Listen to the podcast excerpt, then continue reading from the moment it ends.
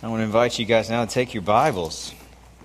As for the next little bit here in our time together, we will be walking verse by verse through a psalm that's known as a psalm of lament. Psalm number 13. If you have your Bible, you can flip over to Psalm number 13. I want to offer you a copy of the Bible if you don't own one. We'd love to give you one. And we've provided Bibles at the middle of each aisle for that purpose. So if you look under the chair at the center of each aisle, there are Bibles there. Ask somebody to pass one to you. We'd love for you to have it. It's been my pleasure the last couple of weeks to sit out there with you guys and listen to our other elders unpack for us some of the beauty of God's word to us through the Psalms.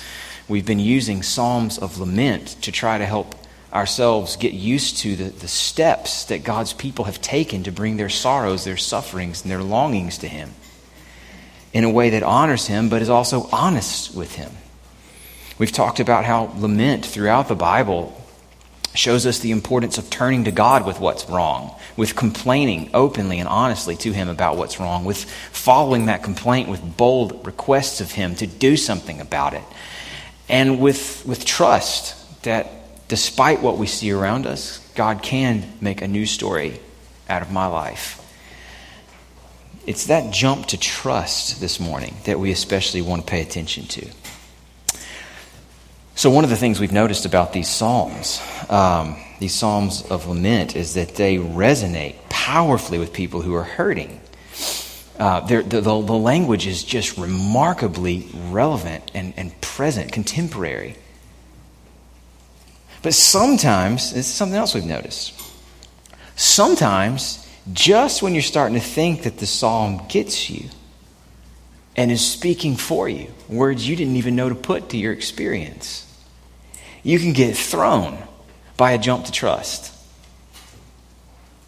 Just a couple examples from the last couple of weeks. So Psalm 10, Matt Givens preached from 2 or 3 weeks ago, starts out with this kind of language. Why do you stand far away? That's a question of God. Why do you hide yourself in times of trouble? That's a question asked of God. By the end of the psalm, though, here's what the psalmist is writing to God. Again, you hear the desire of the afflicted, you will strengthen their heart. You will incline your ear. Psalm 22. Shaka preached from that one last week. Same pattern. Starts out with this. This is honesty. My God, why have you forsaken me? Basically accusing God of leaving him.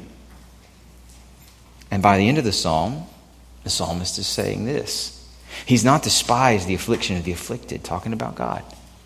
He has not hidden his face from him. Why have you forsaken me? He has not hidden his face from me, but has heard when he cried to him. We've noticed in the fact that most lament psalms, almost all of them, end like that. They start with honesty that when you're hurting, connects with you. But they end with trust that can sometimes feel like a bow tied on top.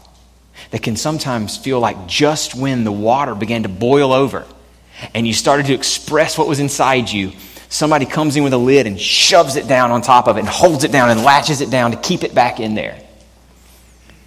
And these jumps to trust, instead of encouraging us, can sometimes make us feel like we're alone again. That's what I've heard from some of you. That's what I've read from the experience of others. And maybe that's what you're thinking this morning. And if you are, then this morning is especially for you. We're going to talk about this jump to trust that lament takes. This jump from honesty and despair into confidence that God will hear and answer those who call out to Him.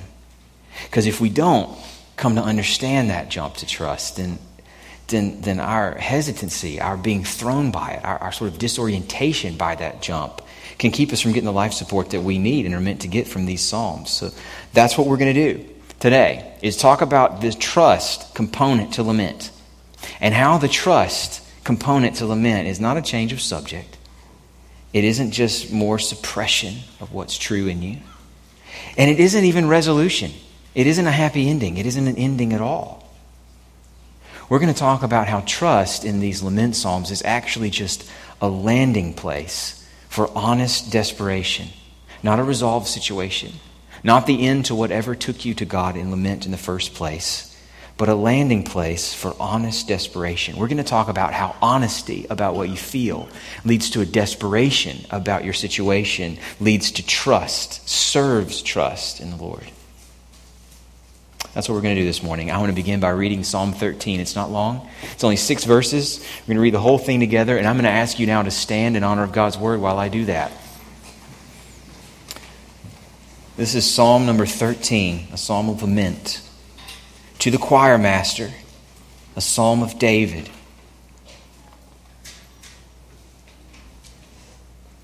How long, O Lord, will you forget me forever?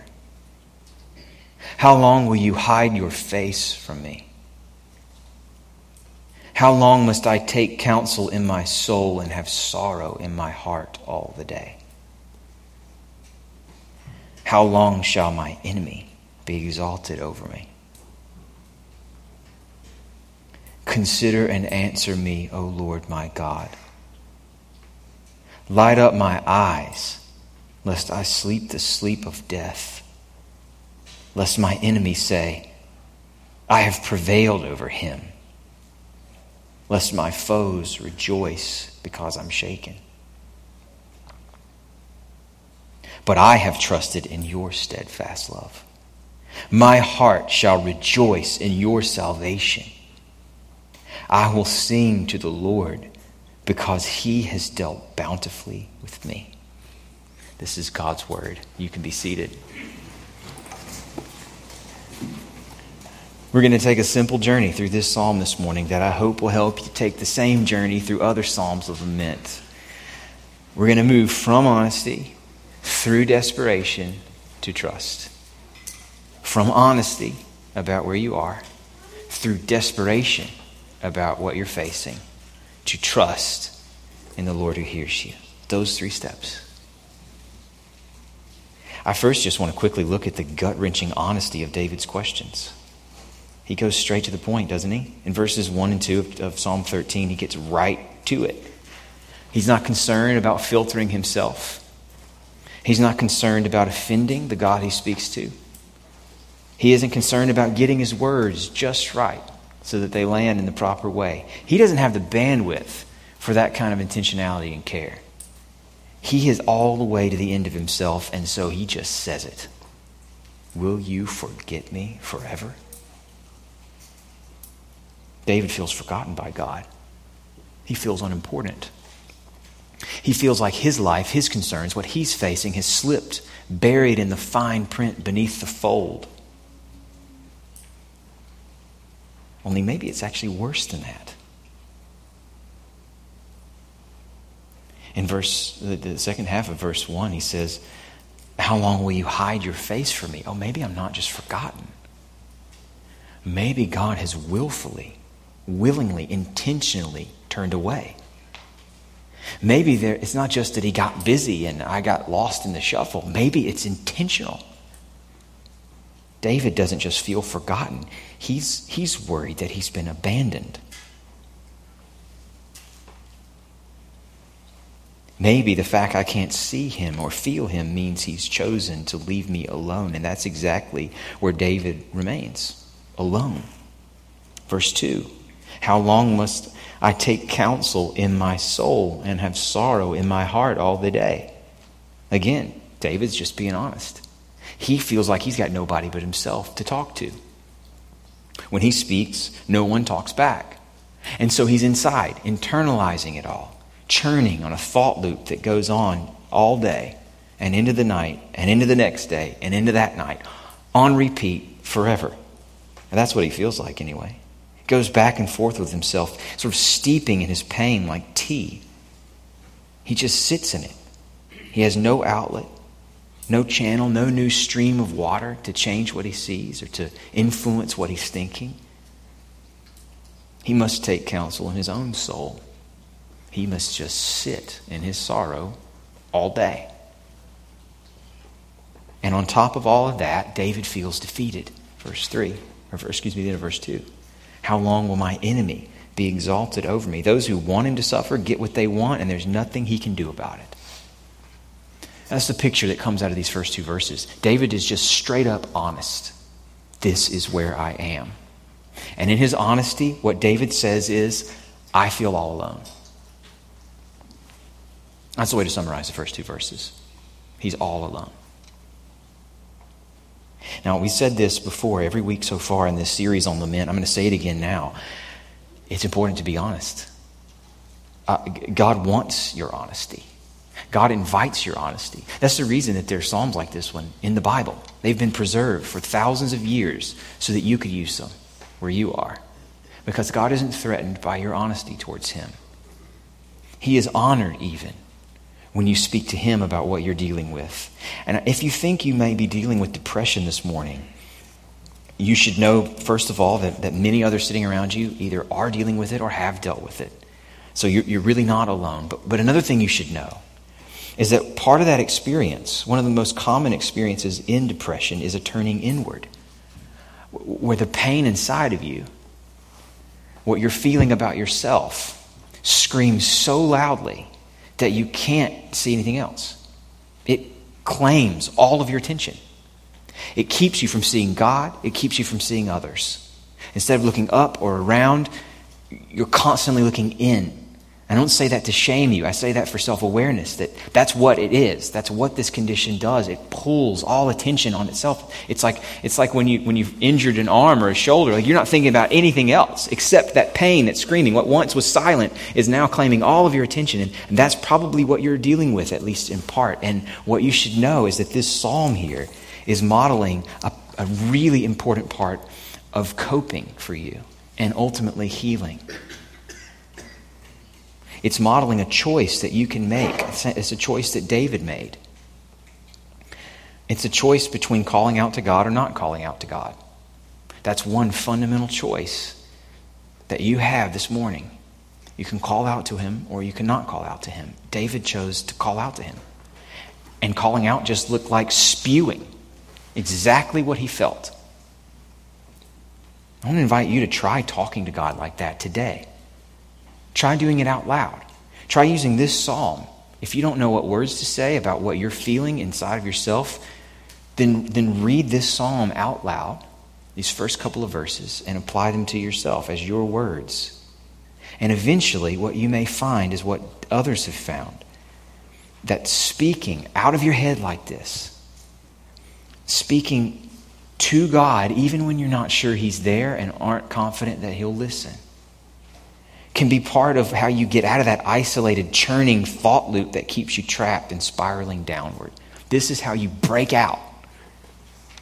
Talk to him. And when you do it,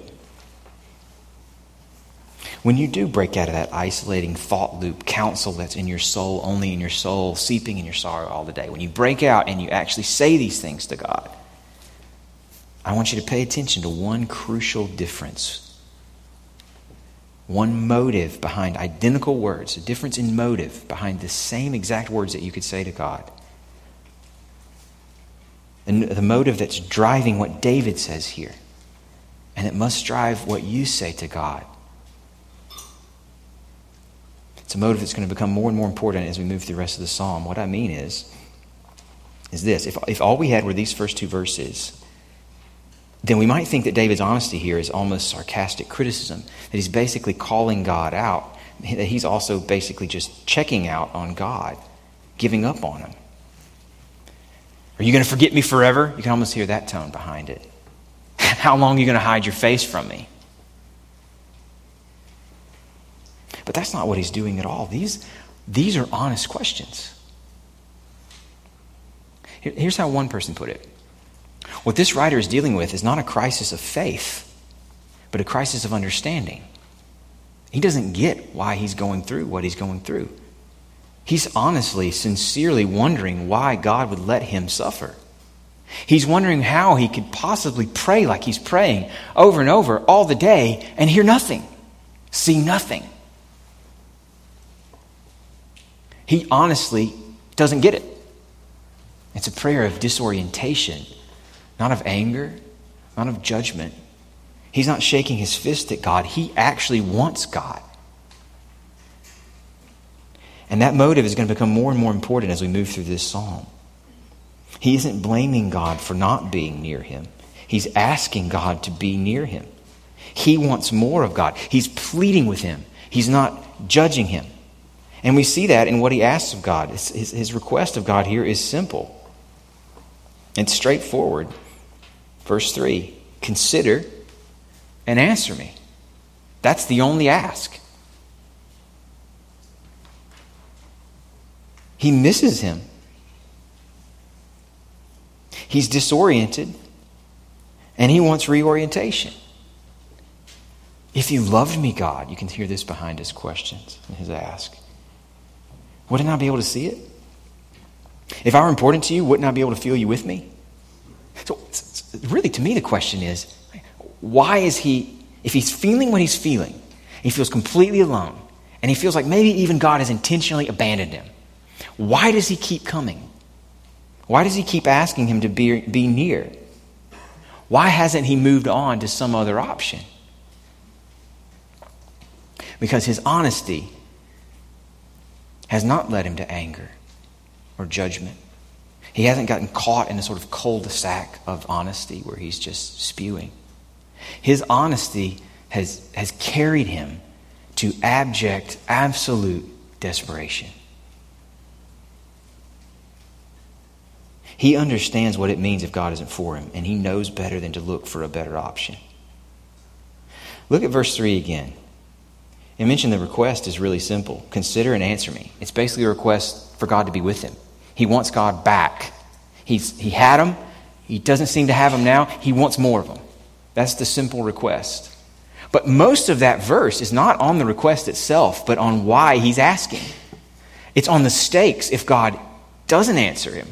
If God isn't for him, that's where his attention really is. That's the focus of the verse. If he really is alone, if God has forgotten him or even worse, abandoned him intentionally, if that's true, verse 3, I'll sleep the sleep of death. He prays because he knows if God doesn't answer him, he's a dead man.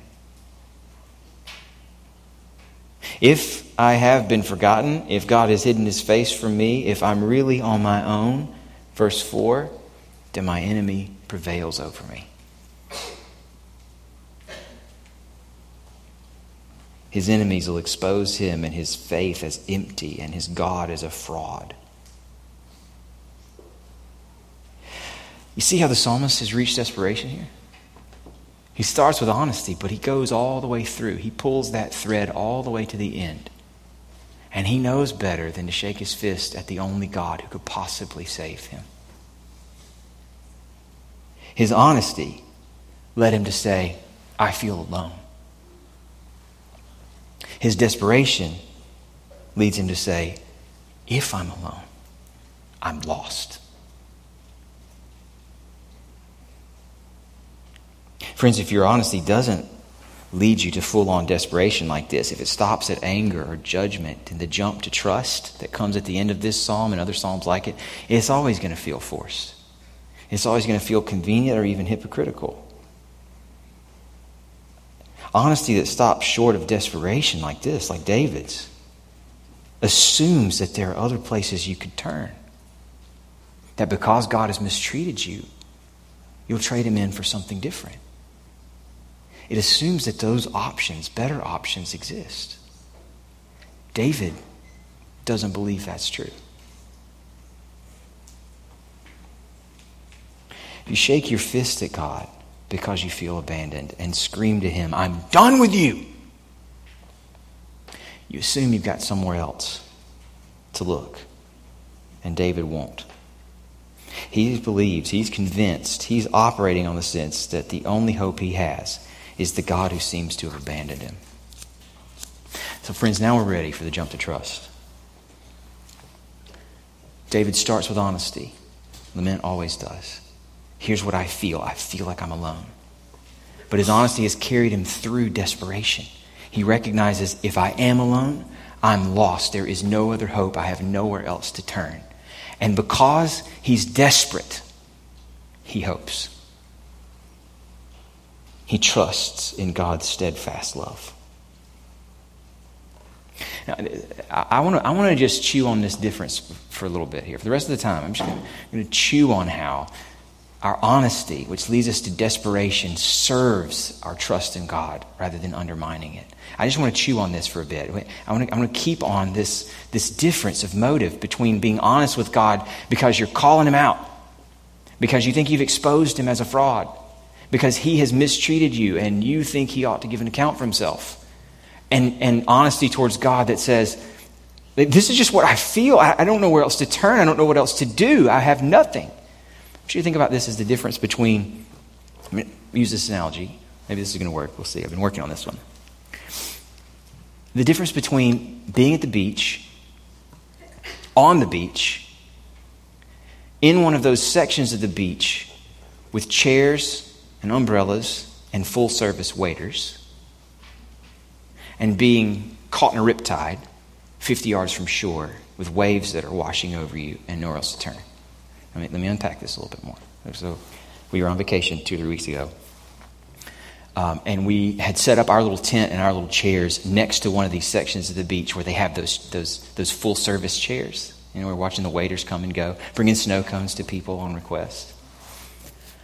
Now, if you feel like your beach waiter has been taking too long to bring you your snow cone, if that's your problem, then sometimes what you might experience is anger. Has he forgotten me? Is he willfully choosing to serve others beside me? And you might, within the bounds of good reason, shake your fist at him and say, I'm going to go find myself another stretch of full-service beach, another beach waiter who's more responsive to my need for a snow cone on a hot, sunny day. You might, if that's what you're being honest about, if that's how the context in which you feel forgotten, move on to some other option, because you know what? I mean, there's a lot of deliverers who can deliver a good snow cone on time. But if you're the guy who was swimming close to shore despite the red flag warning, and had your legs swept out from under you and felt yourself being carried by a current you couldn't resist all the way out beyond where you could swim back, and you know there's only one lifeguard on that beach who could possibly see you and come to your aid, if that's your situation, and that lifeguard hasn't come yet, well, you're not really shopping around for other lifeguards at that point, are you? You don't shake your fist at that lifeguard and say, "Why have you forgotten me? I'm done with you." Now, when you know that there's only one lifeguard who could possibly rescue you from your despair, you are laser focused on that lifeguard. You don't let him out of your sight, and you scream to him with all the strength that you've got, "I'm here. Don't forget me.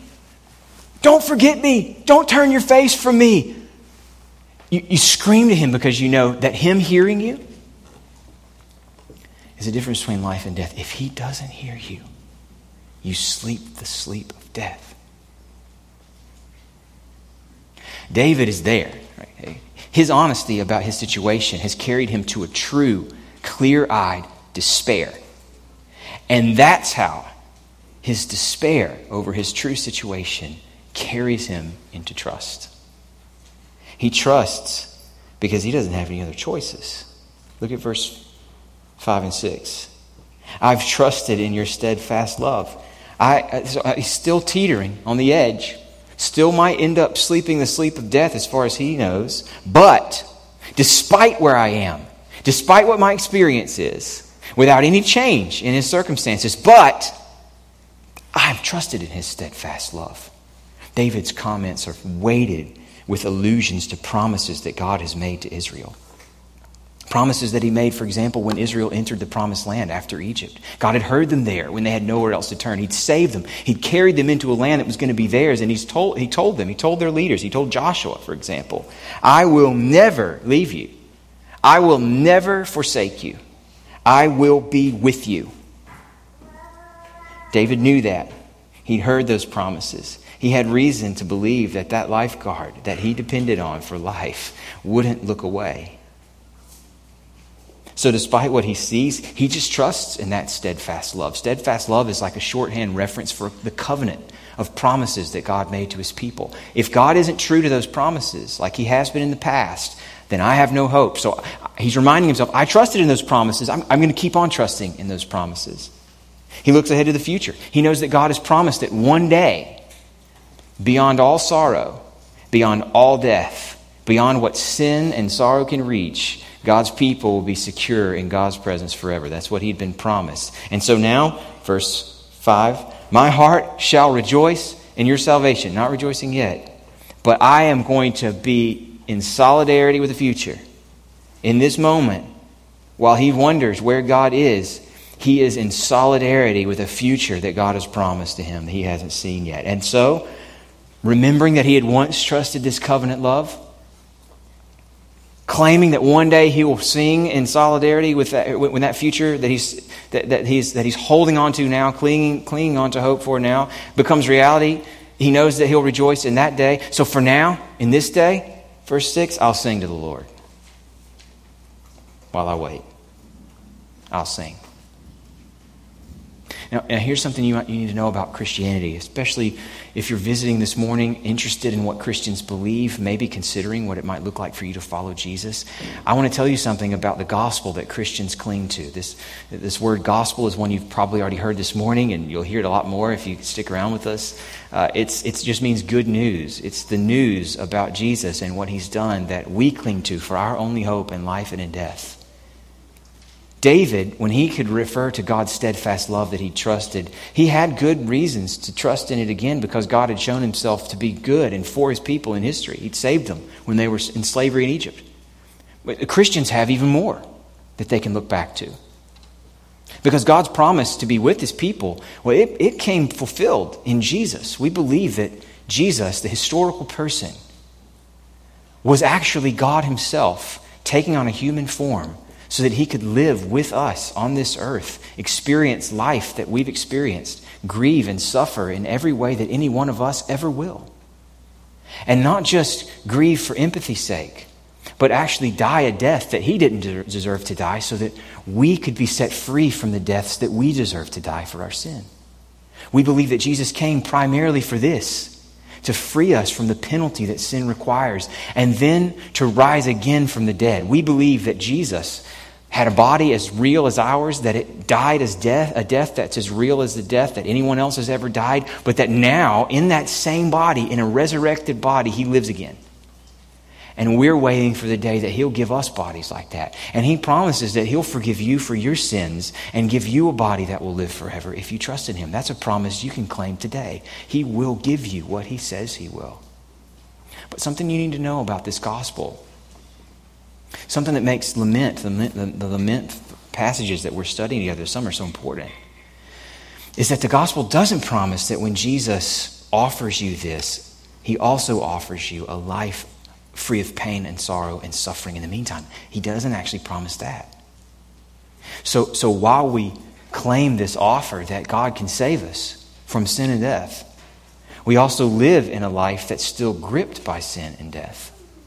So we experience the fallout from the brokenness of the world every day.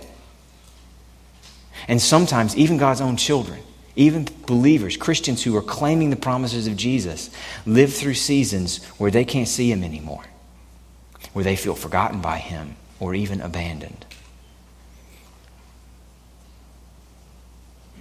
Some Christians, even here this morning, are desperate and ready to give up in their struggle against sin. They don't understand why God let them live with such pain and failure over and over again, why he wouldn't just set them free from sin all at once. I don't know why he doesn't do that. There are other Christians sitting here in this room this morning who are grieving the stranglehold of death on life. They've lost their loved ones. They've lost their babies. They've watched helplessly as their bodies get older and start to break down. And that's just some big picture issues. That's not to mention all the other smaller disappointments, all the losses, all the frustrations that are represented all over this room. What you need to know about Christianity is that Christians, for now, are people who wait. They wait and they watch and they hope for the victory that God has promised us by the gospel to be fully realized in our experience. And we need laments like this one. We need the most in seasons where it seems like this victory that God's promised us is impossible. When it seems like everything that stands in the way of this victory is impossibly strong, overwhelmingly strong. And if that's where you are this morning, if you are barely treading water in a choppy sea too far from shore to make it on your own, if you feel like that this morning, and if you're worried that that lifeguard over there has fallen asleep and just decided you're not worth the effort, then what you need to know is that this jump David makes from his honesty and his desperation into trust, this choice he makes to trust anyway, is not a reversion to wishful thinking. It's not some sort of suppression of the truth. It's not a change of subject. It's not a resolution of his situation. It's not a happy ending yet. He doesn't pretend he's not teetering on the edge anymore when he gets to verse 5. No, he's jumping to trust because his life is still teetering on the edge. Because he's hanging in the balance and he can't see his way to the end. Because he is still vulnerable and beyond his ability to protect. This trust in verses 5 and 6 and in every psalm like this one, this jump to trust is not some sort of papering over of desperation. It's because of his desperation. He's driven to trust. His trust doesn't suppress his despair. It's fueled by his despair. Recently, I read a book by a Christian philosopher at Yale named Nicholas Wolterstorff. It's called The Lament for a Son.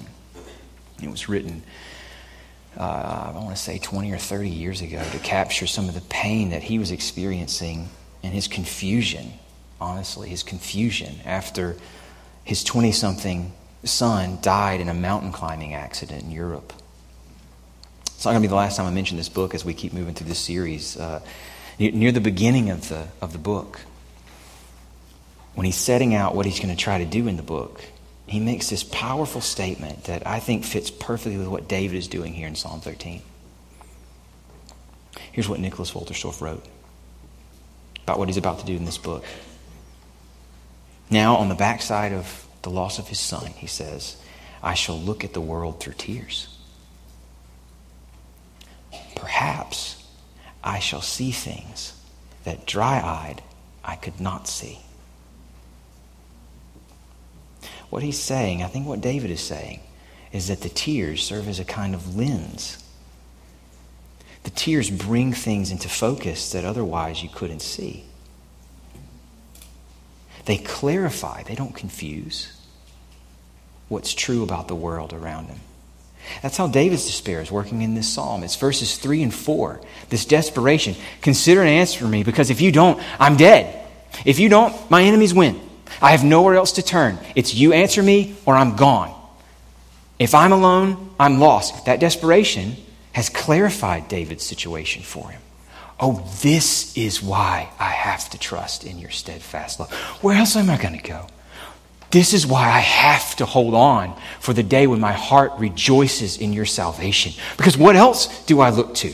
This is why I'll sing to the Lord now. Who else am I going to talk to about my desperation, about where my life has brought me? See, genuine faith in God's promises comes through despair of any other source of help. It always does. The kingdom of God belongs to the poor in spirit, to those who mourn, to those who have been so broken down by life that they are done trusting anything else that a more happy, chipper person might be able to rely on. The kingdom belongs to the desperate. So if you're grieving this morning, if you could say honestly what David did, what you should know based on this psalm is that what you're seeing in your desperation is not God's promise of love and help and victory unmasked and exposed as a fraud. What you're experiencing in your desperation is the relevance of his promise to be with you and to love you and to help you. You're experiencing how and why everything depends on him being true. That, friends, is how lament serves trust.